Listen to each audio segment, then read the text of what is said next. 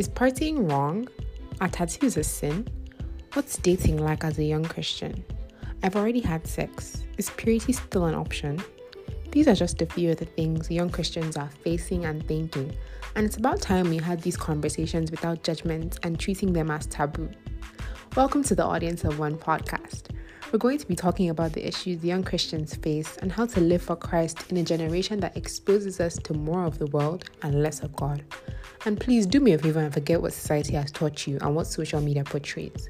We're going to be talking about things from the right point of view, that's the God point of view, emphasizing that we don't live for other people or for an audience of many, but we live for God alone, an audience of one.